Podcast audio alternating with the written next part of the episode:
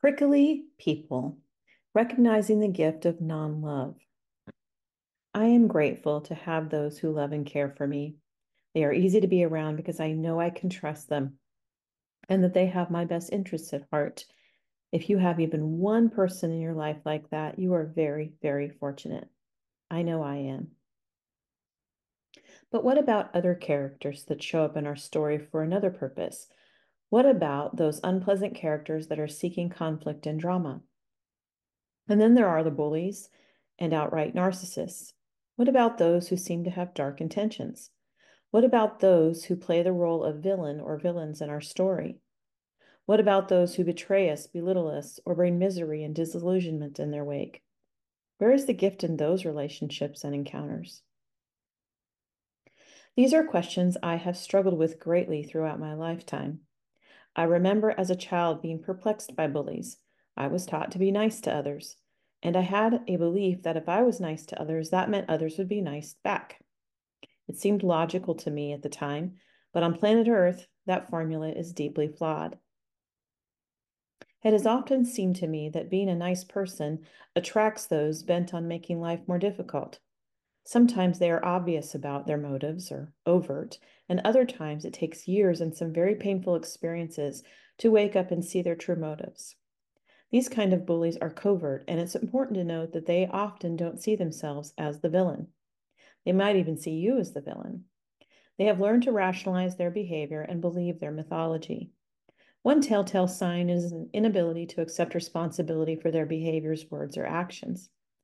They tend to revel in the role of victim and work hard to garner a great deal of sympathy from caring, unsuspecting people. Covert bullies get close to you. They are charming, so you naturally connect with them. But you need to understand they are not connecting with you, even if it seems like that at first. They are unable to connect, which might be the etiology of their pathology. Who knows? In the beginning, you seem to have a lot in common with them and enjoy being in their presence. At some point, you become attached to them, and that's usually when the script flips.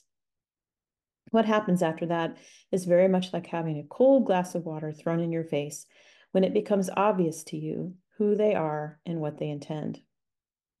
I had an overwhelming moment of appreciation for these characters a while back. It honestly brought tears to my eyes. It was one of those aha moments. And it wasn't anything I hadn't heard before, but it landed differently for me this time. Do you ever have that happen? You hear something and you believe what is being said because it sounds good and makes sense, but then one day it becomes visceral. It was at that moment that it moves from being a belief to a knowing and from your mind to an embodied truth. As I was driving around town running errands, I was thinking about all the different characters that have crossed my path and the paths of those I love over the years. I could envision their faces, and I remembered their actions, words, and deeds. I began to contemplate all the feelings that had come up for me at the time those things occurred. I remembered the shock, cognitive dissonance, tension, fear, resentment, disappointment, and so on. But then something wonderful began to happen. I started thinking about what happened next in the aftermath of it all when the dust settled and I began picking up the pieces. What I observed is that the person I was before those events and after those events was not the same. Those individuals and events fundamentally changed who I was in some very positive ways.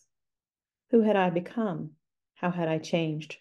Who I became as a person who now has growing clarity, resilience, discernment, healthier boundaries, and strength, and who now loves herself more than ever before. Finally, after years of self doubt and insecurity, I had my own back. These individuals taught me how to love and trust myself more fully, and that is a priceless gift. Forgiveness is not personal, it's the understanding that nothing is personal. Richard Rudd. Nothing is personal, even if it feels that way at the time, and we can choose to be grateful for difficult people and circumstances. That sounds weird even as I say it. The character, my ego, persona, role, etc. I am playing in this movie called Life is not very fond of me saying that, but it's true. The role, the persona would very much enjoy being resentful and seeing herself as a victim.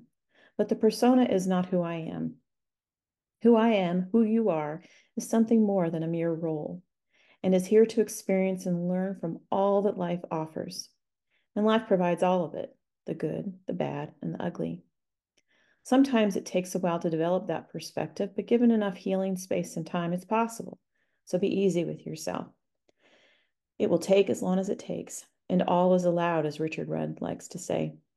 It is through the non love of others that we can learn to love ourselves skillfully and deeply, and ultimately open our hearts to love others more. Yes, even those folks. While what they did will never be okay, I learned a lot from them, and I am grateful for that. I will probably never enjoy being around them and won't choose that, but I can love them because that's my real identity and yours love.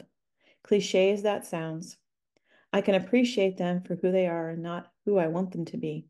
And to reiterate, because this, this bears repeating, this does not mean it's a good idea to be near them, but love is not something that needs to be local. We can and often should love certain people from afar. Once they show us who they are, it is wise to believe what we see. Sometimes, though, people grow and change, and that is something to consider. Nonetheless, trust your senses, not your mind. You have them for a reason. Take it slow and have your bullshit meter set to high just in case. There are no problems or problematic people, only opportunities.